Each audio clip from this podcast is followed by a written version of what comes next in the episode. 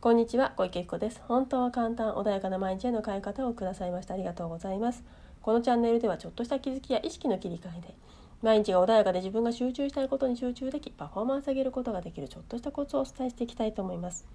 では本日はお答えします。イメージしようとしてもできないんです。についてお話していきたいと思います。はいでは今日はですねイメージしようとしてもできないんですっていうね方がいらっしゃいます。例えば自分がねこれを叶えたいんです。こういうことをしたいんです目標これ決めましたっ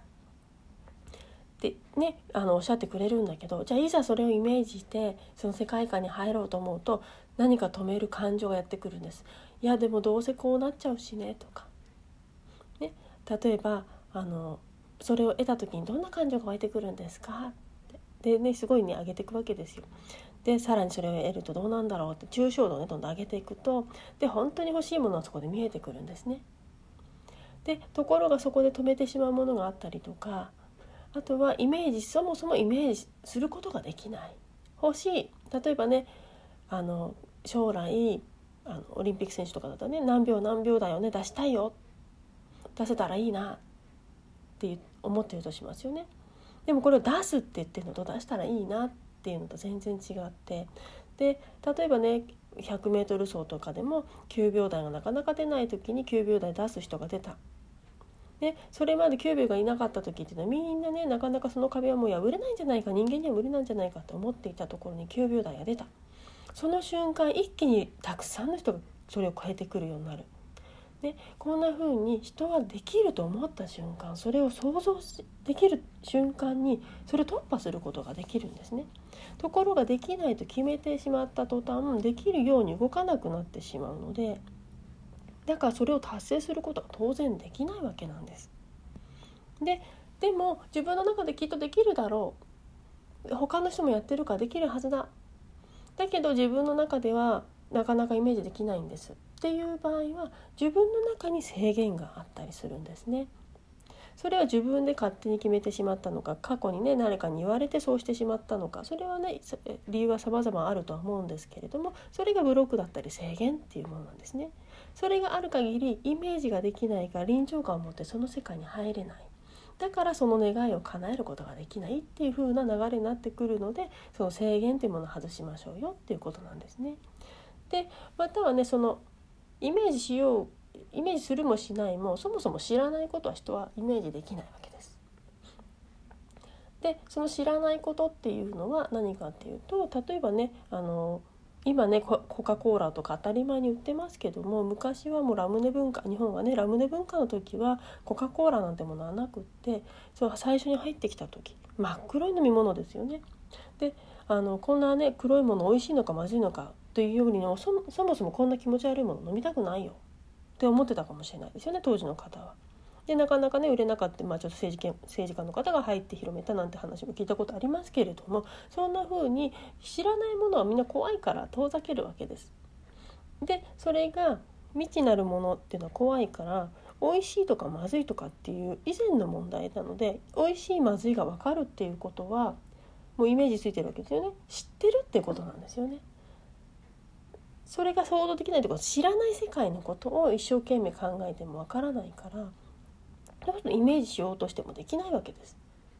ね、あのなんかお話では聞いたことがあるんだけどもなんかまあそういう世界なんだろうなとは思うけど実際にそこに入っね、行ったことがないから臨場感を持って体で感じることはできないのと一緒で、ね、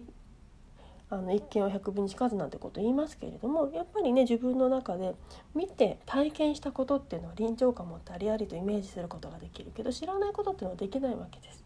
なのでそういう時は環境を変えましょうとか知っている自分が生きたい世界のことを知っている人たちと一緒にいましょうよなんてことも言われるのはそういう方々が周りにいることによってイメージしやすくなりますよね。そして当たり前にできるんだっていう感情にさせてくれます。思いにさせてくれます。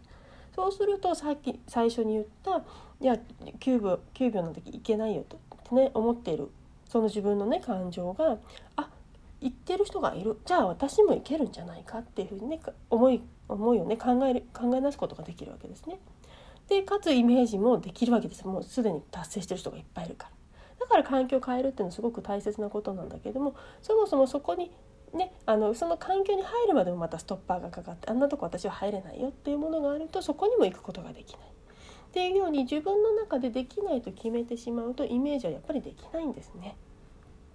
それは自分で操作をしてしまっているんです。でも何か偉業が発生している方っていうのは周りが無理だと言っても自分の中で絶対できるやるんだって決めているからそこに行く何か方法を見つけ出すんですね。何度も何度もいろんな試行錯誤をしてこれはどうだろうあれはどうだろうって言って考えるからその方法が導き出されて新しいものが生まれてきているんですね。なので自分の中でイメージができないっていうのは自分で制限を作ってしまっているのかもしくは知らないかどっちかなんですね。なのでイメージできないって思っている方はまずは制限を取る。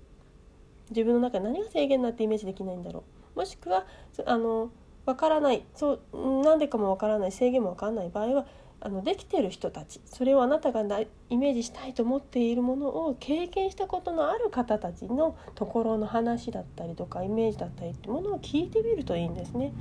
そうすると自分に何が制限になってるのかとかそこで気づき始めることがあるかもしれないしあそういうことなんだ。って新しい知識をもらうこともできるかもしれないので是非ねあのご自分イメージできないっていうのはやっぱりその自分が目標欲しいものを得るためにはなかなかねあの制限になってしまうので是非ねイメージができるまでできるためにはどうしたらいいかっていうのをまず考えていただいてそのできてる方絶対自分がねもうこの世の中なので大大体はねあの経験してる方ってたくさんいらっしゃると思うのでその経験している方の話を聞くとか、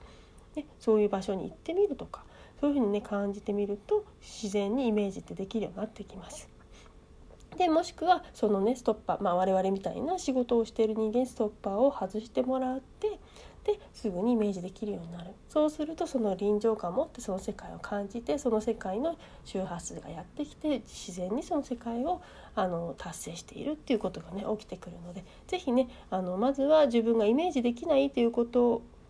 をあのどうしたらどうしたらできるんだろうに変えていただいてそのイメージできる方法をちょっと探してみていただけるといいんじゃないかなとそのさイメージしてできてそのイメあなたが欲しいイメージの達成している人といるっていうのはすごく大切なことだと思います。はい。では今日はね、これで終わりにしたいと思います。本日もありがとうございました。もしね、何かあればいつでもご質問といただければ嬉しいです。そしてまたね、セッションもやっています。何か自分でできない、困ってると、あの、滞ってるなんて方は、是非セッションをね、使うことによって、より早く自分の願いをね、叶えることできますので、ご活用ください。本日もありがとうございました。